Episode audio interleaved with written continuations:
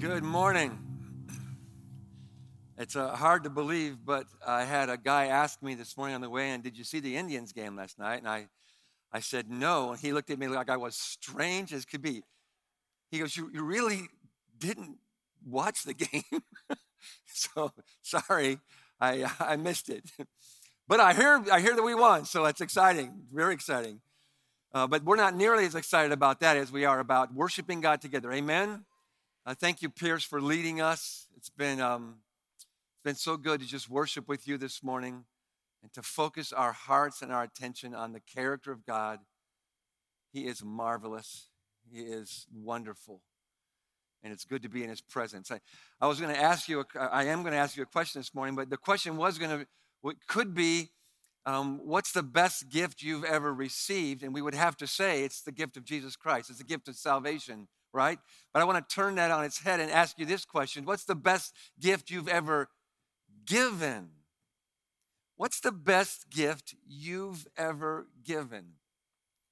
And I, I really like you to go with me on this because I'm going to do several things with this question this morning. It's not just a rhetorical question. Think, think with me about the circumstances. What, what was that gift that you gave? Then did you buy it? Did you wrap it? Was it something you made and then gave to somebody? Um, was it a check that you wrote them? Was it cash you gave? Was come on, get, get in your brain the best gift you've ever given. Got it? Who, who, who did you give it to? Get all these all these circumstances because I, I want you to go with me on this. and was it a spontaneous gift or did you plan this out for a long time? Was there a lot of people when you gave this gift? Was it just you and that person? Were you even with them when you gave it? You know, did you give something through the mail or send something, to, a package? Well, I'm trying to get you to, to think with me of that, that moment that you were, when, when you were with somebody and you gave them the best gift you've ever given. Can, you got, can I just see your hands? You got it? Oh, I need to, okay, I just need to stall a little bit longer till we all get it. Um, I can't think of any jokes. so you're going to have to come work with me here.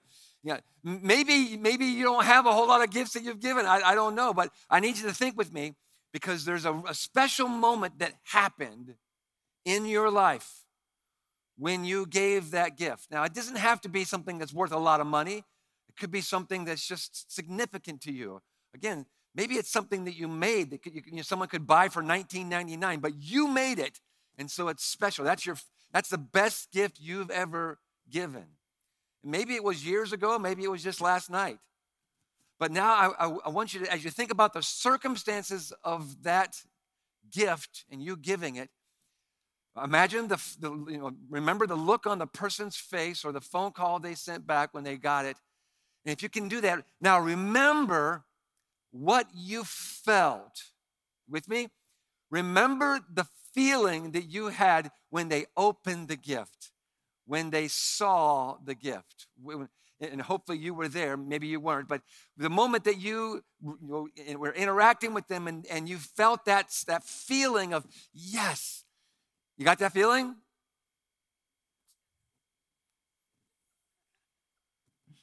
That is the feeling of joy. Have you experienced that feeling? Now, joy comes at other times, but that feeling, when you gave that gift, the best gift you've ever given, because it doesn't happen with every gift, but the best gift you've ever given, when you gave that and you felt that feeling, that's the feeling of joy.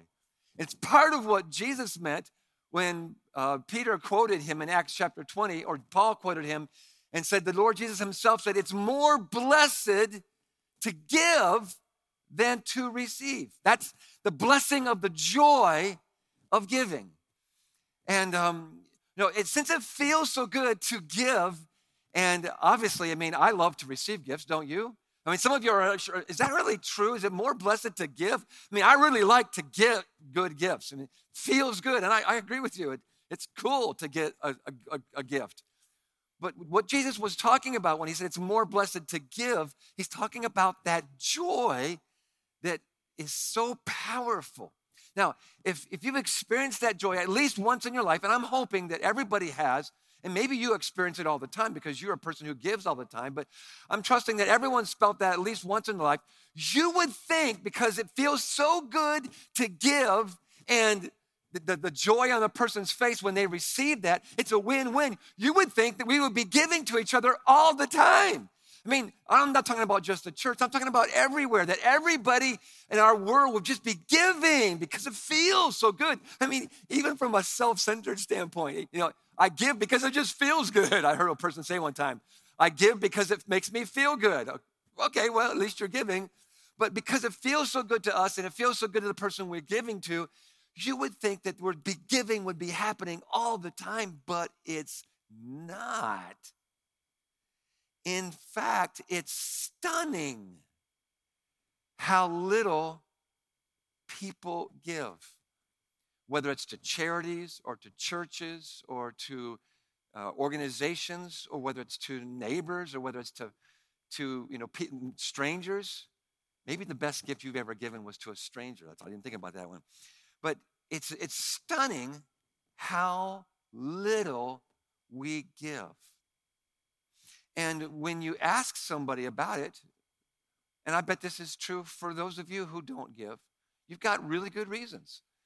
And one of those is probably, I don't have enough. I mean, I would love to give. I bet it's, I bet it feels just as good as you're saying, Jim. And I wish I was a millionaire. I wish I had a lot of money. I wish I had a lot of stuff. I don't have as much as you. So give me a break. I, I, I don't give because I, I don't have it. And I, I, I hear what you're saying, but I'm not comparing you to millionaires because a lot of millionaires don't give either. And compared to the rest of the world, we are stinking rich. If you're hearing my voice in the United States of America, if you're here today, are you here today? Just, just checking.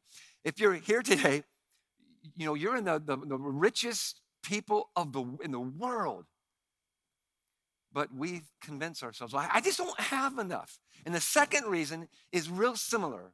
It's, I won't have enough. You know, well, that's the same. No, no, I, I don't have enough. As I look around, I'm like, I, I don't have enough. I mean, I would love to give, but I won't have enough. Means I do have enough to give, but if I give, then I won't have enough for myself and I, will be empty. I, I, gave all, you know, uh, more than I had for myself. And so now I feel like I won't have enough for me. And so we hold, we, we, we hoard, we, we, we withhold because I don't have enough or I don't, won't have enough. And, you know, that makes sense for people who don't know God. It makes sense for people who know about God but don't trust God. But that makes no sense to people who are in the adventure of trust with God, who know God, who trust God, because to know Him, again, not to know about Him, to know God is to trust God. And if you trust God, what I'm talking about this morning makes zero sense because you're not giving out of your own resources, right? You know, the venture of trust is that I'm trusting that God, who gives freely, who is the trustworthy owner of all, and gives to me and trusts to me, gives so that I can give. And you can't outgive God. You, you can't get to the point where God goes, Whoa, whoa, slow down. I don't have enough. You know, God never says ever about anything. I don't have enough. God has everything, all he needs. And that's why when we talk about giving money to God, we never can add to what God has. He doesn't need anything, He has all He needs. He's not a needer, He's a giver. And He gives, He entrusts to those in this adventure of trust, those who are disciples of Him, those who are Christians. He entrusts to us so that we will give to others so that we'll begin to experience the joy of giving. Do you know that joy? Do, is, the joy of giving something you've experienced once in a while, or do you live in the joy of giving? Because you can.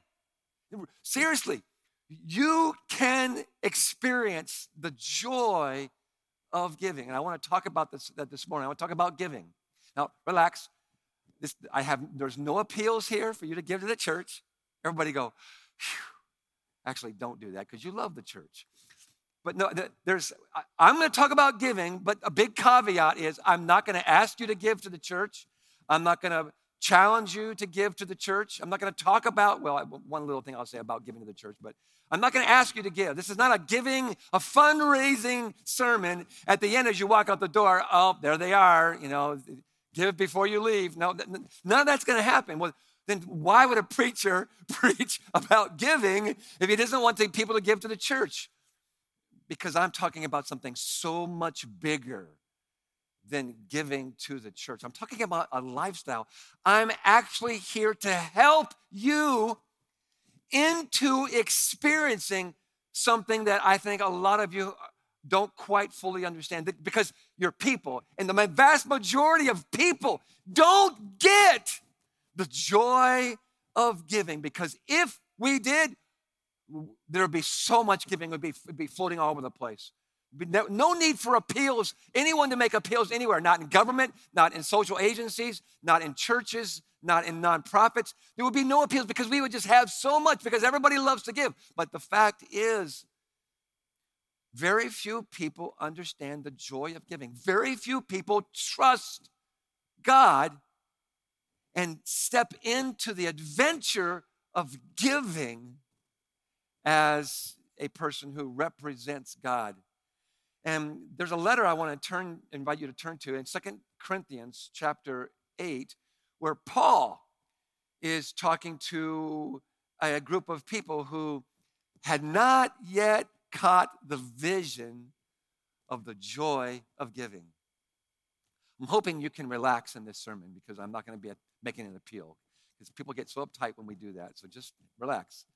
Um, but last week we talked about this biblical plan to help you, or two weeks ago, to be a to be a trustworthy steward of God's money. And and two weeks ago I gave you this seven from, from the Bible, this seven characteristics, you might say, of, of a trustworthy giver, a trustworthy steward, a biblical plan. And last week we talked about tithing. And this week I want to talk about setting aside some money to be generous, to giving. And I know some of you are like, well, wait, wait, wait, how come you're doing two sermons on giving? I'm not doing two sermons on giving. Last week was tithing. This week is giving. Isn't that the same thing? Actually, it's not. Tithing is returning, not giving, it's returning to God what belongs to Him. and, and we talked about this last week. It's returning 10% of your income to Him. What's giving? That's anything you give to the church or anybody else, anywhere, over and above that tithe. So you don't give your tithe money to your neighbor. You don't give your tithe money to a missionary. You don't give your tithe money to some other kind of place. You give it to God. You give it to the storehouse. That belongs to God. That's the first 10%. You don't tithe your time as a substitute for giving back to God the 10% of his income that he's entrusted to you. By the way, you know, let me just invite you to go to our website and that drop down I talked about last week with the 90 day tithe challenge. This week, I'm right above it, there's a thing called FAQs, and there's a whole page on our website. Let me make this even bigger for you. Bam! Give, there's a drop down FAQs. That's, that's frequently asked questions about tithing and giving.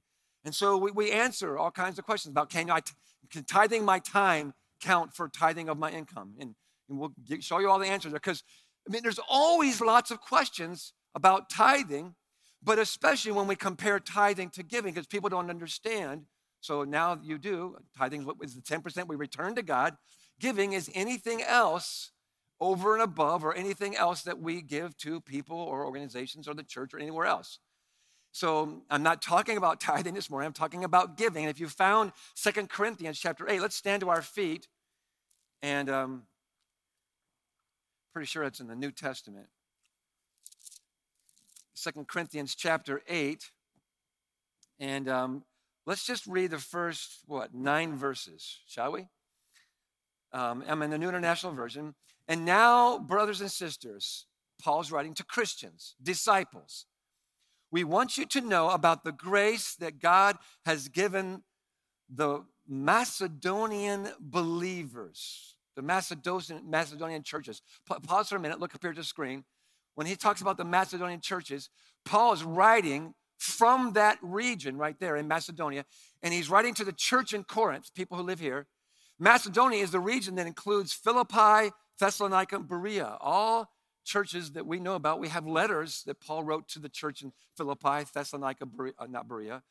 Um, but that, that's a region, okay? And he's to talk in this letter about taking an offering for the church in Jerusalem. So Paul is actually writing a fundraising letter about helping out the people in Jerusalem because they've gone through a wicked, I learned that, that word when I lived in Boston 20 years ago, 30 years ago. The, a wicked famine that was wiping out people, and people were dying of starvation. And so Paul was on this tour of all the churches that he founded, and he was challenging all these churches to, to be ready to take an offering so that when he came by, he would grab that offering and take it all the way to Jerusalem to help relieve the suffering of brothers and sisters, Christians in, in uh, Jerusalem. Uh, just by the way, I, um, I will be leading a, a, a discipleship trip next year to this very region and we'll start in Philippi. We're going to follow the book of Acts, literally verse by verse. We're going to follow the travelogue. I, I love doing this. The travelogue that Paul, that Luke wrote about, we'll go from Philippi to Thessalonica to Berea to Athens to Cenchrea to Corinth. Then, a, then we'll take a cruise ship, yeah, just like Paul did, and go across the Aegean Sea, which is amazing, to Ephesus, visit some islands, go down to Crete, like Paul did, come back to Athens, and then fly to Rome it's going to be an amazing trip. Sign up. Well, you can't sign up yet, but just put it on your radar. That's next year. Okay? So, this region that Paul's talking about, again, he's living, he's in Macedonia at the time, and he's writing to the church in Corinth, and he says to them, in the midst of these people, in the midst of a very severe trial, their overflowing joy, whose? The churches of Macedonia, Thessalonica, Philippi, Berea, their overflowing joy and their extreme poverty welled up in rich generosity. For I testify that they gave as much as they were able and even beyond their ability. Entirely on their own, they urgently pleaded with us for the privilege of sharing in this service to the Lord's people, in the people of Jerusalem, Christians in Jerusalem. And they exceeded our expectations. They gave themselves first of all to the Lord, and then by the will of God to us. And so we urged Titus, just as he had earlier made a beginning, to well, bring also to completion this act of grace on your part. Since you guys excel in everything, in faith and speech and knowledge and complete earnestness and in the love we have kindled in you, see that you also excel in this grace of giving. What a fascinating phrase. See that you excel in this grace of giving. I'm not commanding you, but I want to test the sincerity of your love by comparing it with the earnestness of others. For you know the grace of our Lord Jesus Christ, that though he was rich, yet for your sake he became poor, so that you, through his poverty, might become rich. Okay, you may be seated. Paul's writing this letter to the church in Corinth to say, hey, would you give an offering to help relieve these churches' suffering in Jerusalem? And this phrase in verse 9 that is so captivating, I used this verse a couple weeks ago to help us see the, the, the example of Jesus.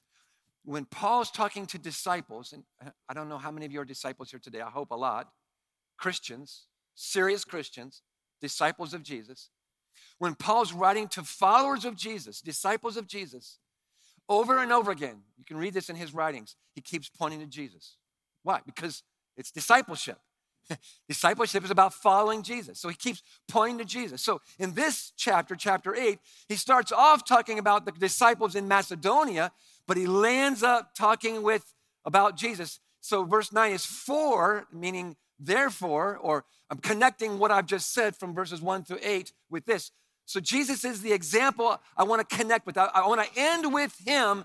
He's the ultimate example of giving, for you know the grace of our Lord Jesus Christ, that though he was rich, he's not talking about monetary kind of richness, he's, he's talking about the richness of heaven. He's talking about having everything he needs, everything he wants in heaven. He leaves heaven to come to earth to die on the cross for you. That's what Paul's talking about, verse 9. He, for your sake, he became poor. He became human. He became vulnerable. He became vulnerable to the point of dying on the cross. You can't get any poorer than giving up your own life. Jesus went from the richest person in the world, heaven, to giving up his own life. And Paul says he's our example. He's our example of giving. Not that we have to die on a cross, not that we have to, you know, give up our lives physically and die. That, that's not what he's talking about. He's, he's using it as an example of, of how Jesus modeled a life of giving, of self sacrifice. He's the ultimate model for us as disciples. And so, you know, you know how when we talk about discipleship, it's we're following Jesus, is what disciples do, to learn from Jesus, to become like Jesus. That's what Paul's doing here. I'm giving Jesus as the example so you can learn from him and you would become like him, which means, if you want to take your notes, you can write down giving is a discipleship issue. For Jesus, who talks a lot about giving, for Paul, here in this passage and in other places, discipleship or giving is a discipleship issue. So we're going to talk about from this passage, because this is what Paul says, he's using Jesus as the example. We're going to talk about seven characteristics of disciples who give like Jesus, right from this text. There's lots more we could talk about, but we're going to stay in verses one through nine. Disciples of Jesus who give like Jesus do it this way. It's we're characterized by, now we're just going to walk through this text. So, verse one, he says, um, We want you to know about the grace that God has given the Macedonian churches. It's interesting that he uses that same word at the end of the passage where he's talking about Jesus is our example. He doesn't say, You know about the love of our Lord Jesus. He uses this phrase, the grace of our Lord Jesus. Now, we talk a lot about the grace of God. We don't talk that much about the grace of our Lord Jesus. So when I saw that, it stood out to me. I'm like, ooh.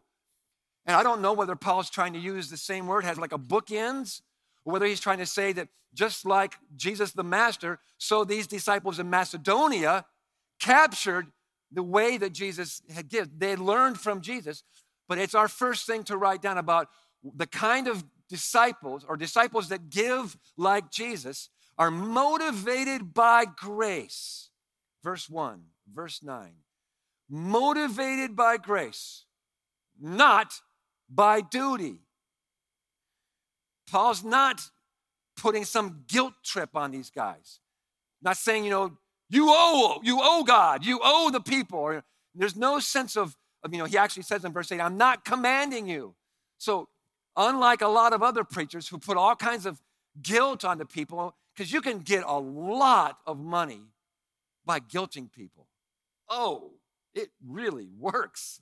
And so now that you know that, if you didn't already, just watch the way people try to raise money. They use guilt all the time.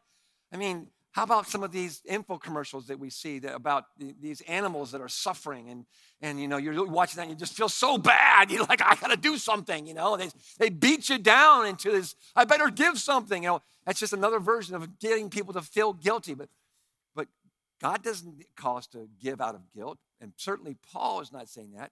It's not out of duty, it's out of grace. And so when he talks about this grace that motivates, it reminds us of this whole adventure of trust that we're in. That Paul is saying the grace that God has given each one of us.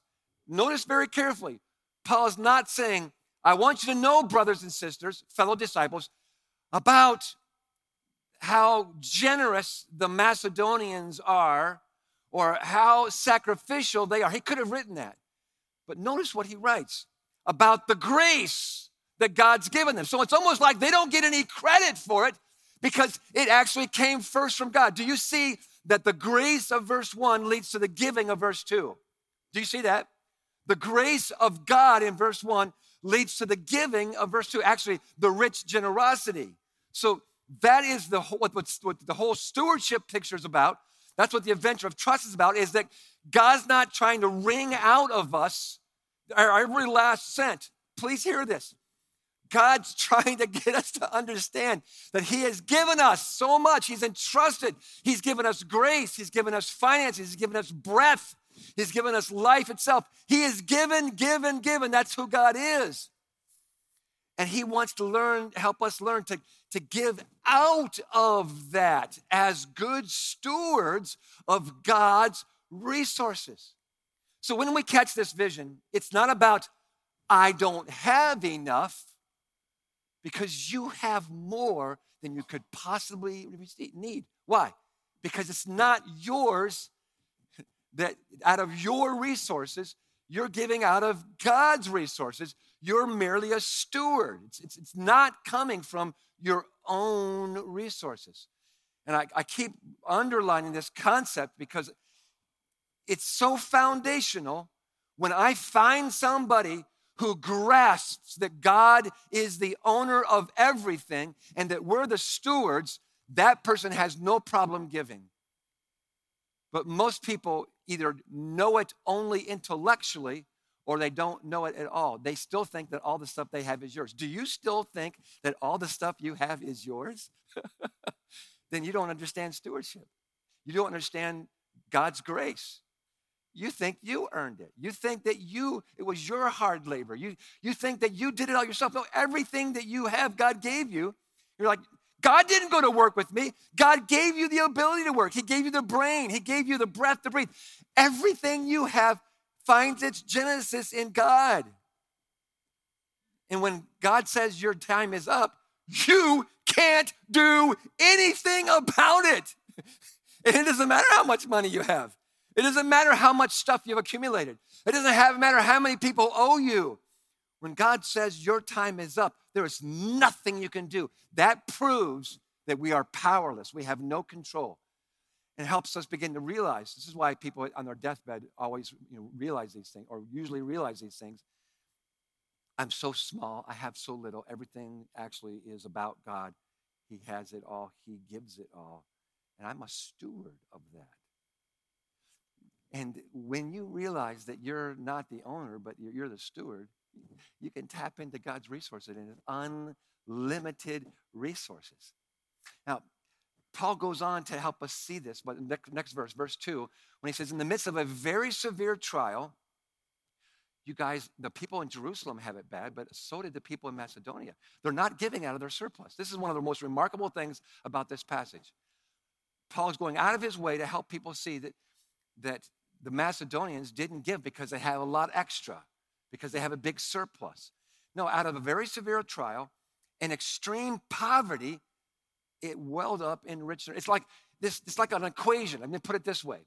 The very severe trial, plus extreme poverty equals rich generosity. You, if you look at your text, you can see that's very legitimate math equation that comes right out of those words. You're like, since when does very severe trial plus extreme poverty equal rich generosity? I totally get if they're, in a very severe trial, but they've got all kinds of money. Or I get very much that, that you know, they've been just getting blessed. They had extreme poverty, but now they're getting all kinds of blessing. But to put these together, it doesn't equal rich generosity. But I left out a phrase. If you got your Bible open, did you see the phrase I left out? I'll put it on the screen for you. But here's the word again very extreme trial, overflowing joy. So, so here's, our, here's our actual equation now. Very severe trial plus overflowing joy plus extreme poverty equals rich generosity. Well, that, come on, that, there's no money in overflowing joy. If they're in extreme poverty, they don't have money. How are they able to give? And, and by the way, I, who would be overflowing in joy while they're going through a very severe trial and are living in extreme poverty? It is, who are these people? Open your Bible up again. The answer is in verse 1. I've already pointed it out, but let me make it crystal clear. Verse 1. We want you to know about the grace that God has given. You add that to the equation. That's the point. It's not the circumstances, it never is. It's not the circumstances of the very severe trial or the circumstances of their extreme poverty. It's the fact of God's grace, and that's what brings overflowing joy. And whatever circumstances you're in, when you've received the grace of God, you are able to be richly generous. Amen? That's what Paul is trying to help us see. But oh, we're just stuck on the extreme poverty and the very severe trial. Wow. I love how Paul writes this so starkly so we can go, that's impossible if it wasn't for the grace of God. Exactly. Now you're getting it. That's the point that Paul's trying to make. And that's why they're living in this overflowing joy, because that's what the grace of God does. And those who are disciples who give like Jesus are filled to overflowing with that kind of joy. Uh, you know what? I've made a lot of stupid financial decisions in my life. And I'm talking about you know, small ones and big ones. Just been stupid. Impulse buying. This would be a great time to ask for a show of hands. You know, I bet everybody here has bought something on impulse that you, after your fact, you were like, why did I do that? Because it broke before you got it home, or because you didn't need it, or you just like, I don't know why I did that. And I think back to my 20s, I'm a teenager, 20, 30, 40s, 50s, you know, I'm in my 60s now. You know, I, I look back and I think I, I actually have a lot of regret of some on some of the financial decisions I've made. I, I, uh, I've bought things. I'm like, oh my gosh, why did I buy that? And sometimes I buy things and I bring them home, and my wife goes, Why did you buy that? And so we return it. And just to be fair, it's the opposite sometimes as well. We all do this, you know. And great that we can return things because sometimes you can't, you know. You just got to live with that bad financial decision. And maybe you have some regret, maybe small regret, maybe big regret. But you know what? I have zero regret for all the times I gave to someone who was in need. I, I have no regret. Uh, where I emptied my pockets, where I gave over and above, when I, I went out of control because I was so captivated by them, their need, or by what God was calling me to do. I have zero regret, and I've given away a lot of money, a couple times, some really big sums of money, and I have zero regret. I'm filled with the joy of God that comes from the grace of God. I don't have any regret at all. And I doubt you do either. When you give motivated by grace, when you give with this kind of motivation out of the grace of God as a steward of God's grace, you don't have regret. If instead you have joy. and so this very strange verse comes next where it says, verse 4, they urgently, the Macedonians, urgently pleaded with us for the privilege of sharing in the service. Remember how I said at the beginning of the sermon? If giving feels so good, and it's a win win. It feels good to me, it feels good to other people. Why don't more of us give? These people are. They're actually pleading. And I, I actually know a couple of people over the course of my life who are like this, who want to be in on the giving so much. They're like, let me in, let me in. I want to write a check, we have enough. No, but I want to do something. Can I do something else? And they, get, they caught the vision of giving like Jesus. They've caught the vision of being a follower of Jesus who gives like Jesus. And that's what brings us to this verse again when Paul says, You know the grace of our Lord Jesus Christ. When he says, Yet for your sake he became poor. I've highlighted now some different words. Instead of fo- focusing on how rich he was or his giving up his life on the cross, now I've highlighted his reason why he did it for your sake so that you and that gives us our next characteristic of giving is that we're motivated we're focused on serving others not serving ourselves. We're motivated on serving others not serving ourselves. And this kind of giving that paul says comes from the life of jesus is something that he tried to help his disciples catch over and over and over again.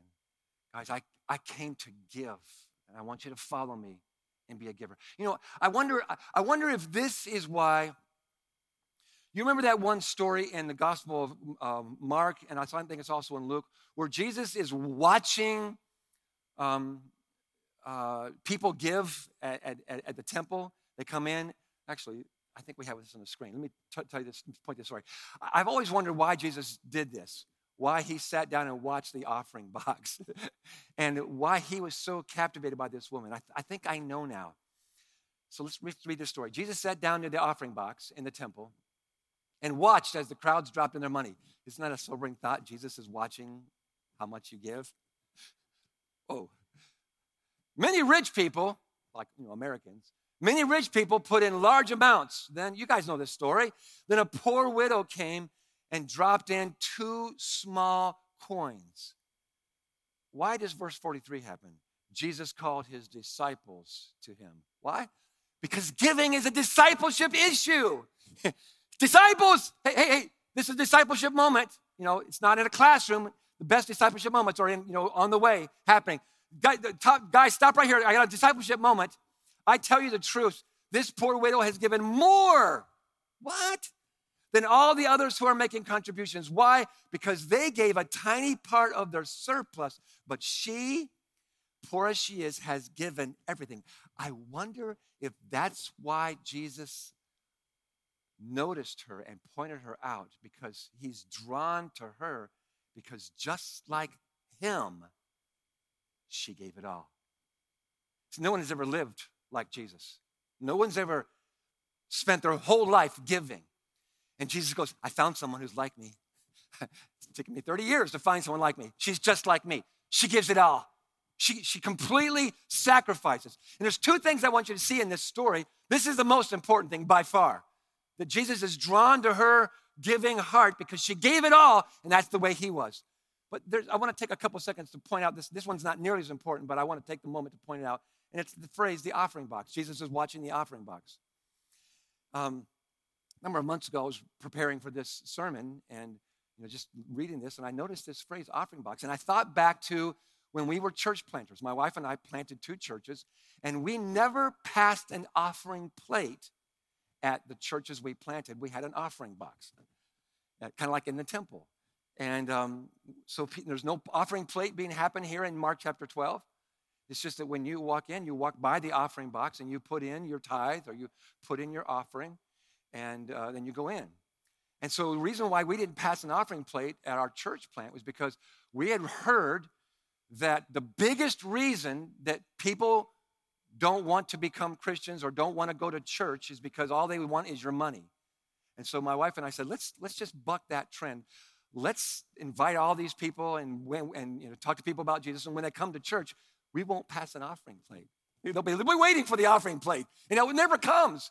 Now, we have an offering box outside on a table that has a little sign that says, for those who are members or regular attenders who are supporting this, you know, here's where you put in your money. But if you're a guest, don't, this is not for you. And so that box and no offering plate, and it was just, we were so hungry to reach new people for Christ. We wanted to lower every possible excuse for why people wouldn't come to church and just make it as easy as possible for people to go, you know what? I can't, I can't deny it. This Jesus guy and these Jesus people, they're amazing. And we heard people comment about it over and over again. So I was thinking about that and I thought, what if we did it an open door? What if we stopped passing the plates? Oh, did I just hear that? What if we stopped passing the plates? So I talked to some of our leaders, and they're like, that could be kind of cool. So we, so the church stewardship board met because this is their responsibility. And instead of them going, well, what about we won't have enough money? I don't think we can do that. They were all unanimously like, let's do it. Let's stop passing the plate at Church of the Open Door. I thought either hear a groan or a shout, but nothing. Are you guys awake out there? Because when people come to our church for the first time, they don't know that we're giving as an act of gratitude to God. They don't know that it's an act of sacrifice because we love God. They don't know that it's an act of worship. And we're not going to say that every week. All they know is, there we go. I knew it. They just want your money as the offering plate goes by. So we're going to stop passing the offering plate at Church the Open Door. So first we got to order these boxes for each campus and have them, you know, make that right. But it, stay tuned. It's, we're going to just follow Jesus and follow this idea of because uh, I don't see offering plates in the Bible. In fact, I don't see them in the early church. So why do we pass an offering plate? I think because we I don't know. I, don't want to speak in other people's motives, but I just don't think we need to do it anymore. And my, my leadership team agrees. And so we're done. Well, you know, in a couple weeks probably. So see how I said that's, that's kind of, that may be most important to you, but it's not most important to me. Number one is the most important thing that Jesus was attracted to this woman because she gave. Now, let's finish this up. Paul says, since you guys excel in everything, in faith and gifts and speech and knowledge and complete earnestness and the love. Notice this word love, it shows up twice. You know, this, this love. I want you to I want you to excel in this love. I want you to excel in this grace of giving. I, I, want, I want to challenge your love because that's what drives the giving of God. That's what drives the giving of Jesus. God so loved the world that he gave. It's an incredible phrase. Love drives this kind of thing. And Paul's been saying that already in Second Corinthians 5 14, just a couple chapters earlier. He said, This is what compels, us, this is what drives us. And, and by the way, this is what drives Church the Open Door. This is why we came up with this whole thing called the five B's. This love, this heart that represents the love of God, the church, and this is you as a Christian, you got the love of God in your heart as you become more and more like Christ. And you're in the church, you're in, you're enfolded in the love, and then we ask you to go outside of that love, outside of the church, and build. See, one has a heart, one doesn't. The heart is the Christian. Non Christians have a heart, they just don't have a heart for God. And you build a relationship with a person that doesn't know Christ. Why? Because love compels you not to come to church and sing and celebrate, but to to go out and build relationships with people that don't know God's love, and then to bring them so they begin to get a sense of belonging. So the day comes when they will believe, watch this, and start their journey of becoming like Christ. Because that's what happens when you put your faith in Christ. When you surrender, you now become a part of the love of God, the family of God, the church of God. And then that new Christian, is a part of becoming, they go out and build relationships. And this is what we do it's all driven by love. It's Paul says, love of God compels me, not pressure. See, we don't talk enough about the five B's here. We don't talk enough about because I don't want to pressure you guys, but every once in a while I just got to remind us this is what God's called us to do. And is the love of God driving us? Is it compelling us to reach out to others, to give to others? Or are we back to the beginning of the sermon where we just keep it to ourselves because I don't have enough and I, I won't have enough? So these, these motivations, these things that we're focused on, these, these characteristics of what it means to be like Christ. But then this is where I think it all starts for us. If you want to leave today and go, okay, I want to start doing this, here's where I think it should start. Not with you giving a gift, not with you giving money.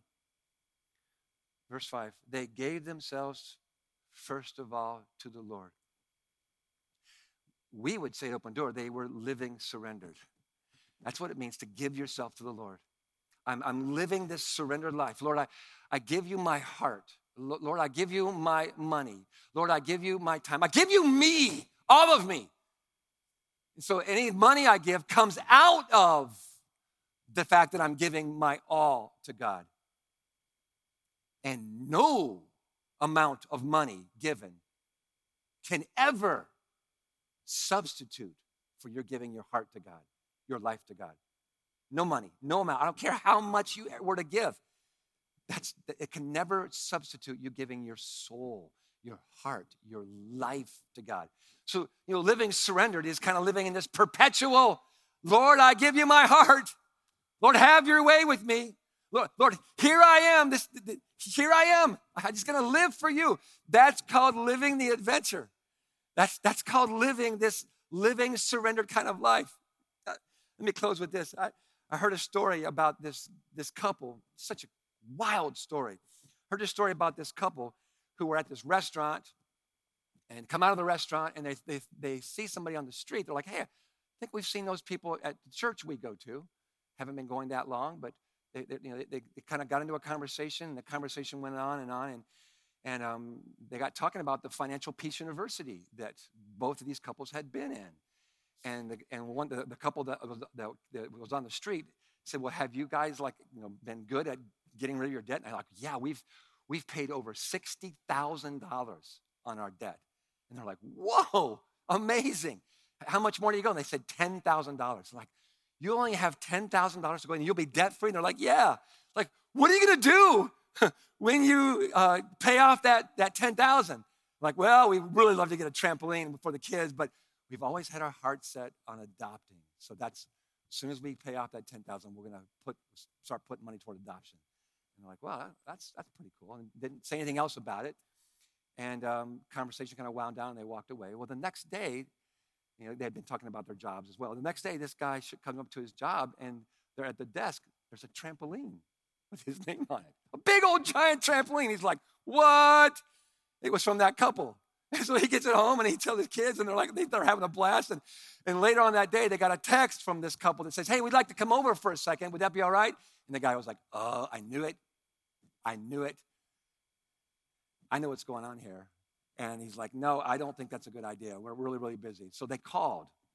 He's like, These multi level marketers, I know how they work. They get their hooks in you you know, this nice trampoline. And next thing you know, I'm signed up for this multi-level thing and I can't get out of it because they gave to me first. And he's like, no, if it, you can, I'll wrap the trampoline back up. He goes, no, no, no, no, no. That's it's not about, it's not about the trampoline.